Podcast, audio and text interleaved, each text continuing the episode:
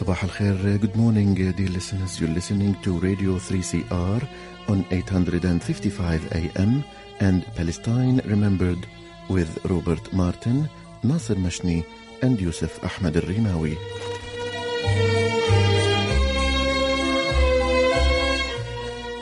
Palestine Remembered is Australia's only English language radio program that is totally dedicated to Palestine.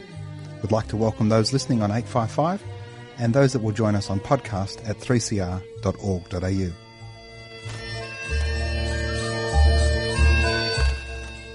Thanks for joining us. Stay with us and enjoy the episode.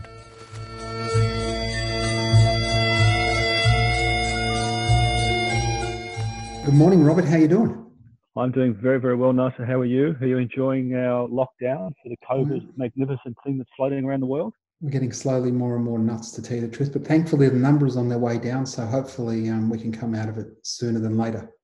Yeah, absolutely, absolutely. And what have we got on today? We've got a, another fantastic Palestinian woman. We're joined by Dr. Randa Abdel Fattah. Good morning, Randa. Hello, thank you for having me. It's our absolute pleasure, Randa. Randa, a question we ask each of our guests whenever they join us on Palestine Remembered is to share their Palestine story. Everybody's got, every Palestinian's got a unique Palestinian story, but can you take us through yours?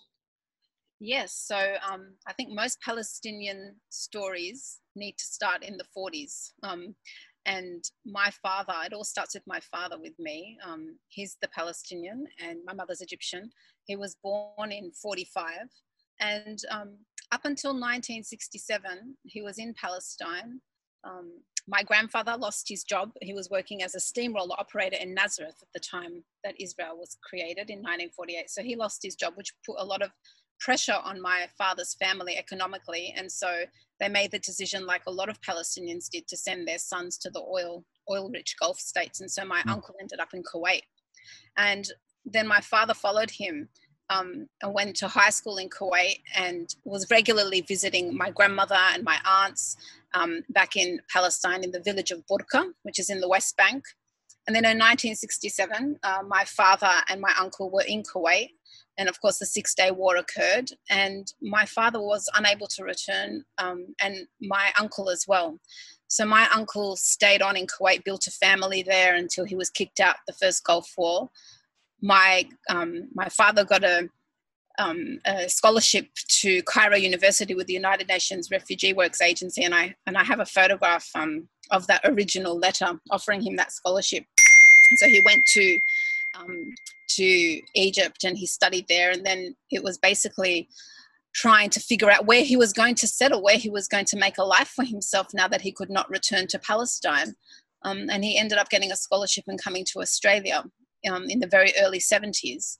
Uh, and the connection, of course, is that he was able to come to Australia in the early 70s because the Whitlam government had gradually abandoned the White Australia policy. And these sorts of global connections are really important, something that I came to understand later on in life that these things are not isolated, of course, and that my father came here as a migrant on stolen land, land stolen by the empire that facilitated the, the theft of his land and dispossession of yeah. his land. And those those connections are so important when I think about my activism on this land, and when I think about where blame lies, where accountability lies. Um, so he ended up making a life for himself here. Met my mother here, who who you know came with her family from Egypt after Jamal Abdel Nasser nationalized Egypt, which affected my um, my mother's middle class family in Egypt. And again, it's always finding these connections that are so important. Palestine to me was something um, that didn't really understand growing up. Felt like, you know, just, you know, somewhere my dad came from. What it actually meant in practical terms was that I had a grandmother and family in the Arab world who I couldn't communicate properly with. Um, you know, who we used to, when they would call and my father would call us to come and speak to them. I would try and resist, you know, hide because my Arabic was so bad. I knew that they were there. I didn't understand why they were there and we were here. Um, and it was only when I, and even we visited Kuwait um, when I was in grade four in the 80s and, um, you know, in the, sorry, in the, um, yeah, in the 80s. And I still didn't understand what it all meant. It was only when I went to Palestine in the year 2000 with my parents um, that I actually, for the, it changed my life. up until then, I had, you know, attended my father's, um, uh, you know, these Palestinian gatherings, the Palestinian club that uh, he had been a part of in Melbourne.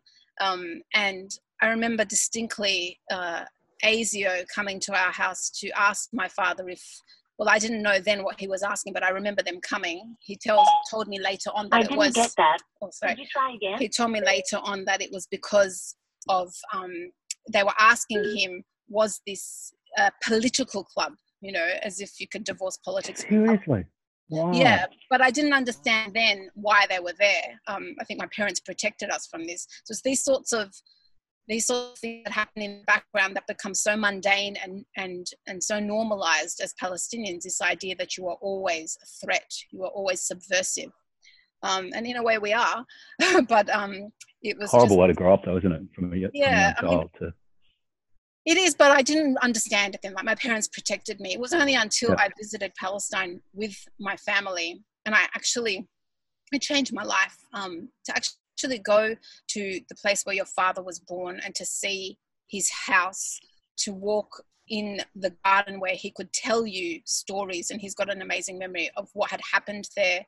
Um, to go and visit the, the, the graveyard where my grandfather was buried and to be unable to find his grave because you know i've written about this before that occupation it steals it robs you of your land but it also robs you from your ability to to stay connected to those who are buried in your land and so there was nobody there to look after his headstone and to look after his grave and even the house was run down dilapidated neglected and it's the most incredibly beautiful home Where, where was this? this is in Burqa in the West Bank Okay. okay. um, and just you know to, at that time there was a settlement at the top of the hill it's since gone but just you know witnessing it firsthand the, the checkpoints the soldiers um, moving around the west bank. We did also go to tel aviv and jaffa and seeing the the huge disparity the you know it just brought alive to me so much. But what it also made me it also crystallized for me what it means to be a palestinian in the diaspora. And I understood why my father was never never fully settled in Australia. You know, he always said to me his heart was there, and I could never understand that. Even though he's now been in Australia longer than he ever was in Palestine, I never understood that. I thought it was just this romantic sort of memory of a place that you grew up in, but you know, to actually see firsthand the transformation in his entire persona when he was there and how I could see him just sink into that landscape as one. For me, it was just overwhelmingly powerful. And this is when you became completely, I suppose, Palestinian. That was when it all, all Uh, sat into place, I suppose. It really did, absolutely. Um, that connection, and I- and I'm privileged and grateful that I was able to to have that opportunity. One of the things about uh, diaspora and disconnection, you talked about nobody tending your grandfather's grave, but it's the little things like you can take your kids to your first school, you can take them to, you know, where you met your husband, and and, and that geography of your identity is Yeah. connected to you. It's displaced because it's not supposed to be here, but you can actually connect them to it.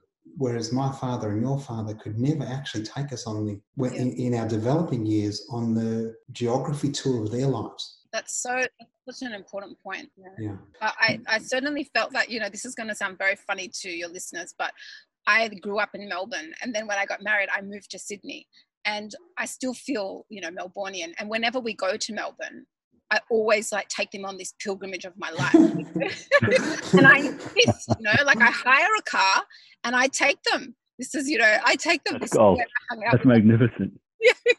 and it was only when I moved to Sydney that I said to my dad, "Oh my God, I kind of get it now." And he laughed. He said, "You know, that's pathetic." But, but you know, something as as you know s- stupid as moving from Melbourne to Sydney, and I felt displaced here. But because how much of your identity is rooted in childhood memory, um, it's just something that is just so innate to to who we are because we romanticize our childhoods. I mean, Melbourne to me is stuck in 2003 when I left, but you know, I I understood how my father could never do that with me ever. Yeah. I was, I was just going to say that I know that there's a lot of the older Palestinian men that would not go back to show their families because it was just too painful.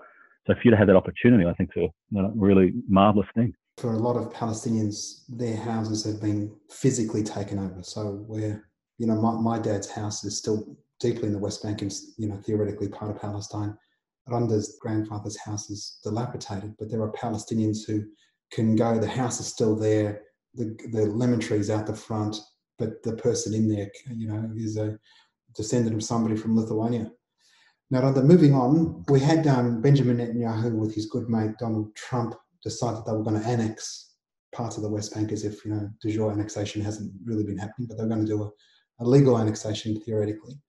Now, you and uh, a couple of other uh, people put together a statement, uh, called for artists to co sign with you, and had an extraordinary outcome. Close to a thousand people endorsed that letter with you. And do you want to take us through the challenge you had after getting that letter up? It was actually after Noura Erakat, um, you know, who everyone must know, the US um, attorney and activist, after her nephew was murdered by Israeli soldiers at a checkpoint.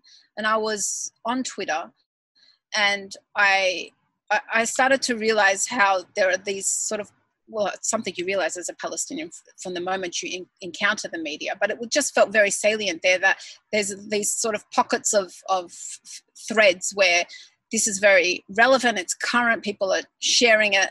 And then there's just, you know, people that you admire on the left so much who are very vocal about human rights issues and racism, for whom Palestine is completely absent. And we know them, you know, broadly speaking, as progressive except Palestine. But I thought there was something more to this. They, these were people who I I suspected were deeply sympathetic to the Palestinian cause and yet still wouldn't didn't think to do anything about it in a public way. And I and I was speaking with Sara Saleh about this, and we decided we wanted to test this. And I think you know uh, you you distribute your energies in terms of activism in different to different audiences and for me this is a very important audience it's the audience that we need to mobilize who would automatically because of their um, resistance to settler colonialism and racism, who would get it, who would get the issues very clearly. Um, it's not complicated, but who need a bit of a push to have the courage to actually show their solidarity in a public way. And I think that, of course, you know, that kind of um, courage often comes in numbers. And so we thought, well, this is a prime opportunity with this um, annexation plan that we, we bring together this statement. And Micaela Sahhar, a Palestinian academic in Melbourne, the three of us we we wrote this statement and we started to send it out. And yeah this, the response was extraordinary um, from you know first nations artists and academics um, you know all around the country. And it, it was very very quickly um, the momentum. I mean within the first day there were about 400 signatures. And then you, you know we understand what we're up against when it comes to the media. We've been doing this for quite a while now. But it was still to to encounter the stonewalling what and and just sheer ignoring us was still very confronting because we thought surely this will get over the line. Um, you know it's not just me. Randa, tell us what will get over the line. So you've got all the signatures you've got the statement yeah so we have a statement so i'm not asking anybody i'm not asking an editor to run a feature article not to do that work i'm not asking them to edit an opinion piece all I'm asking for them to do is to publish this statement. Um, and it's not something that's unusual. Open letters, statements get published all the time. And indeed, we were looking at what sort of statements were being published at that time. And there were many statements um, in various news outlets The Guardian, um, Sydney Morning Herald, Saturday paper, which were being published. Uh, we were either um, we were either told that uh, it wasn't um, local enough issue, it needed to be pinned to something local, um, or we were told that there wasn't enough space or capacity. Actually, the word was capacity. And when we pushed back, you know, well, what kind of capacity do you need? It's not about space because it's an online publication. You just put it online. Yeah. Um, and it's not about uh, labor because you're just publishing an existing statement with some signatures. Um, and then the, for me, the most the most troubling part of this, which speaks to a very a much wider problem and a structural issue and a very difficult one in Australia, particularly, is that the Saturday paper Schwartz Media um, completely ignored us. And I'm not saying that they ignored one email. I mean, I, we went hard emails, DMs, Twitter. Um, and what we're talking about here is uh, Schwartz Media, which publishes the quarterly essay, the monthly, um, Black Inc, so all the growing up in Australia books, growing up Aboriginal in Australia, growing up Asian in Australia, and so forth, and the Saturday paper. So it has a monopoly over the progressive intellectual um, voices in Australia. And indeed, there's a huge circulation of those voices within those publications. So it's very, very respected in that sense, but it is obviously, obviously silencing Palestinian voices, um, and that's because you know uh, the owner is um, of of of Schwartz Media is a Zionist, and that you know it's on the record, and so it's this this really difficult space we're in where the people a lot of the people who signed that statement are also published in these publications. And yet when they aligned themselves with palestine it was still ignored. Um, in the end uh, the only pub- uh, the only um, outlet that published it in Australia was Overland, which has a fantastic reputation for publishing marginalized voices.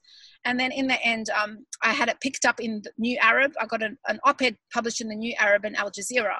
Um, but what we right. had to do in the end was uh, buy ad space. And um, it was actually um, an anti-Zionist Jewish, very um, high profile Jewish um, woman, I don't want to say her name just in case, but who approached me and suggested that and said, surely if they won't publish it, they can't reject, um, you know, the money. Advertising to- money.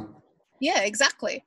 But, you know, it's just, we did end up um, raising about $13,000 very quickly. Um, so there was an energy and enthusiasm about seeing this published. But it is so bittersweet that we had to raise that money in order to publish something that should have been published for free.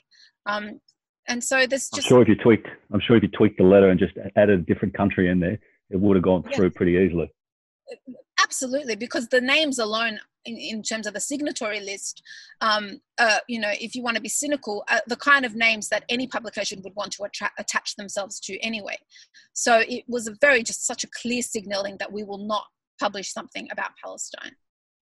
Yeah sad and disgusting. But thankfully, we did get it up, and it was published uh, in the Fairfax, in uh, the Sydney Morning Herald, and the Age. Yeah, I mean, it was, it was, wonderful to see it, you know, in black and white. On you know, uh, it was like I said, really bittersweet, and it's not over yet. I mean, I think that when it comes to the, the lack of choices in Australia in terms of those sort of intellectual so-called progressive publication opportunities and outlets, there's a lot of work to be done in terms of exposing how um, how they silence Palestine and what and what is the what is the consequence of that? How do we hold them to account when there are no alternatives? Um, and for me, this is probably the space where BDS is tested the most, um, really, because you are. Am I asking? Am I asking people? Are we asking people to boycott um, a publication and in order to pressure them to publish Palestine, do I want a Zionist to cynically and hypocritically publish my voice? Um, or are we asking them to completely boycott a publication where there's no other alternatives, really? Um, well, they've boycotted you, haven't they?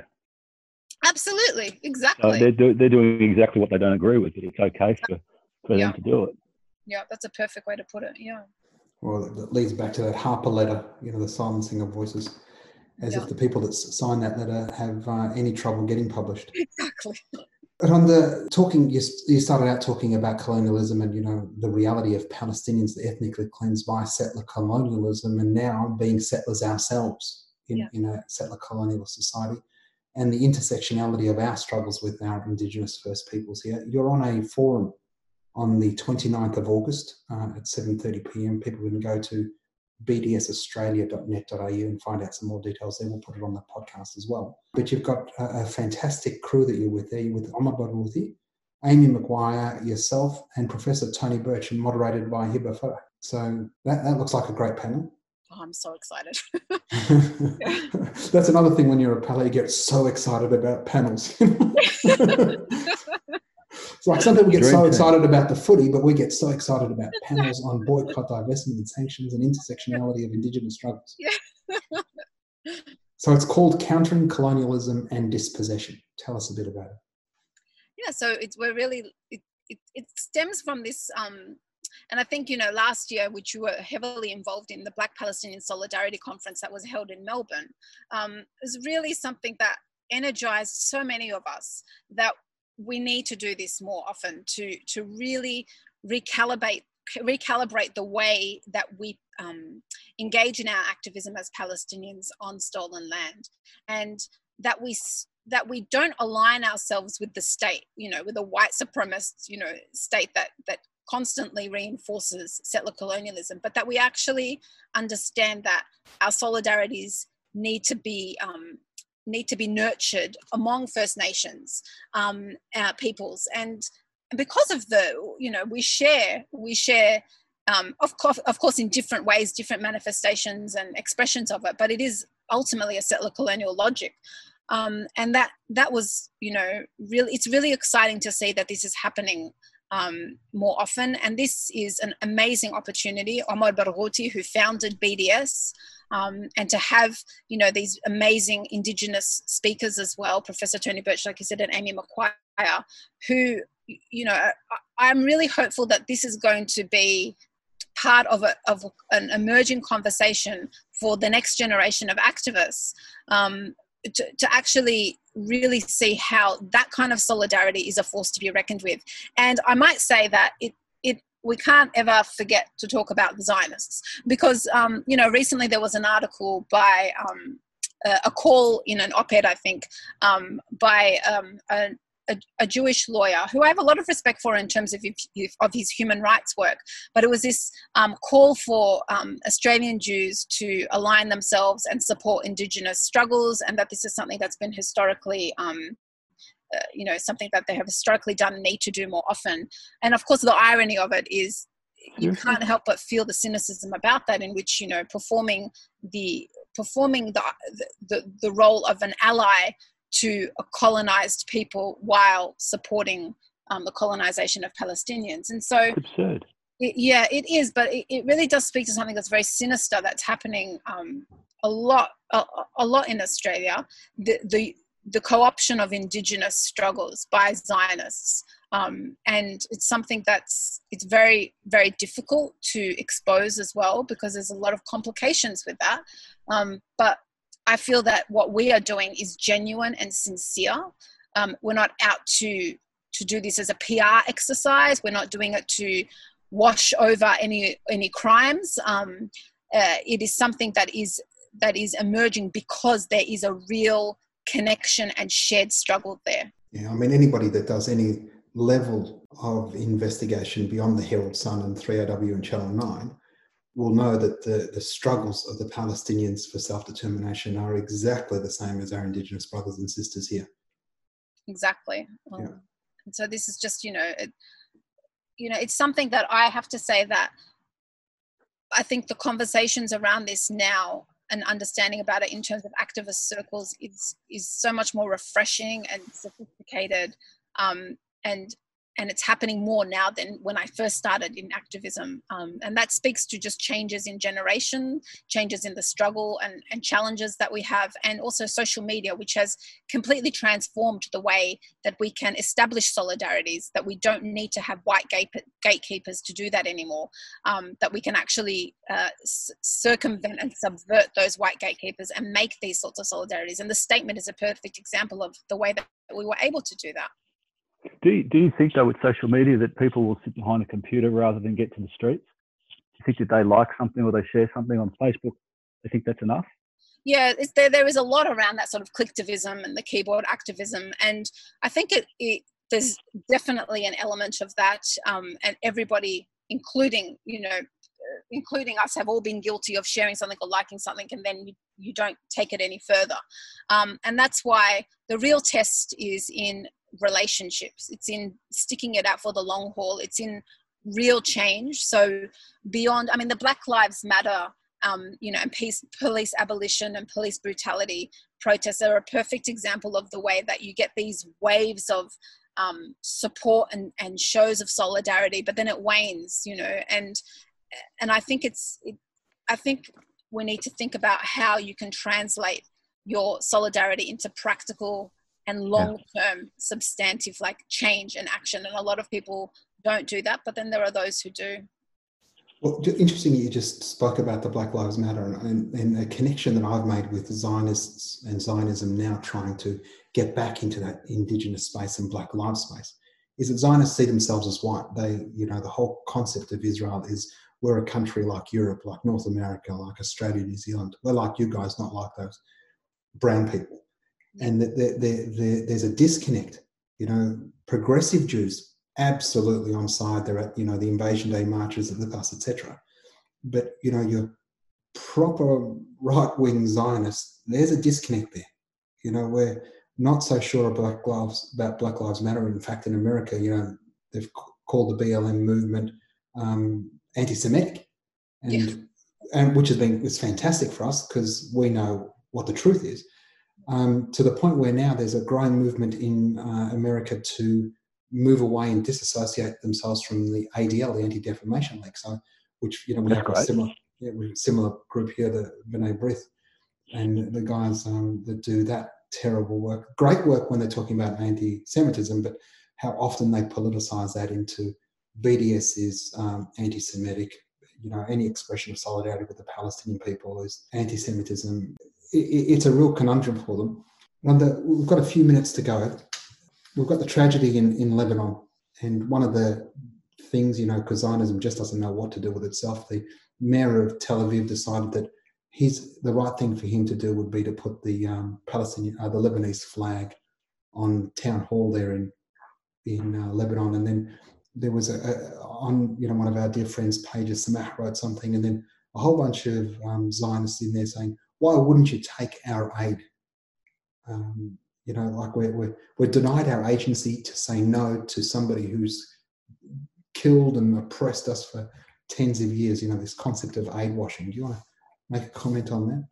Yeah, I mean, it's just appalling. Like, it's really says something that we have. We are in a situation where Israel expects gratitude for this lighting up of the flag in Tel Aviv um, even as it continues its occupation and murder of Palestinians and home demolitions. It, it really goes to the heart of the racism at, uh, that, that just pulses through the whole Zionist project, which sees us as completely divorced of any sense of self-respect or agency or humanity that we would be so desperate that we that, that we could not that we that we would not be able to make these distinctions. You know, even in this tragedy, we still have pride and dignity, and mm. they even seek to take that away from us. Um, and it's, you know, it, it, it's something that it's not just a conversation that's happening overseas and, and the shock horror that that we wouldn't be grateful for this, but also you know, even in Australia, when you had the project and Waleed Aly interviewing a, a Lebanese um, interviewee, and uh, the interviewee you know, honestly saying most people um, would have ex- assumed that it was Israel because of the the clear history of Israeli belligerence and aggression. Yeah. And and that now has become a story of Zionist and Zionist pain, anti-Semitism, and it's being taken further. This so we know that it's a constant centering of the Zionist. And and the last point is that any opportunity is being used as a hasbara, as propaganda. And I just think it's not even so much appalling anymore as it is so so transparently pathetic. Um, you know that, people can see through this. Um, so i think that in the end they're just uh, exposing the, the, lengths to which they will attempt to whitewash their crimes. Um, and that they do not see that we have any dignity or pride. And the arab people continue to say no we do. We're not going to be we're not going to you can't take that away from us We've got to finish there, but just one final comment. We had the aid was conditioned. Some of the aid from Israel said, "We'll send aid, but you've got to leave the Hebrew on there. We want them to know it's from ours." From us. Oh, right. the, there was a fantastic tweet, and by fantastic was immediately or quickly deleted by some Zionist group saying, you know, the world should give aid, but it should be conditional upon the disarmament of uh, Hezbollah. Any chance to demonize and divert aid should be just aid for aid's sake. Exactly. We don't, want, we don't want any of your aid. Just stop killing our kids. That would be the first step. Exactly. Exactly. Randa, thanks so very much. Listeners, the Saturday, August the 29th, bdsaustralia.net.au, bdsaustralia.net.au. You can find more details there. I look forward to that. Randa, thank you again, and we look forward to speaking to you again in, uh, in the future. Thank you so much for having me. Pleasure. We'll speak again. Thank you. Another phenomenal Palestinian woman, Dr. Randa Abdel Fattah. Be sure to go to bdsaustralia.net.au to register for the Black Palestinian Forum Countering Colonialism and Dispossession, Saturday, August 29 at 7.30pm, bdsaustralia.net.au. Remember, free Palestine.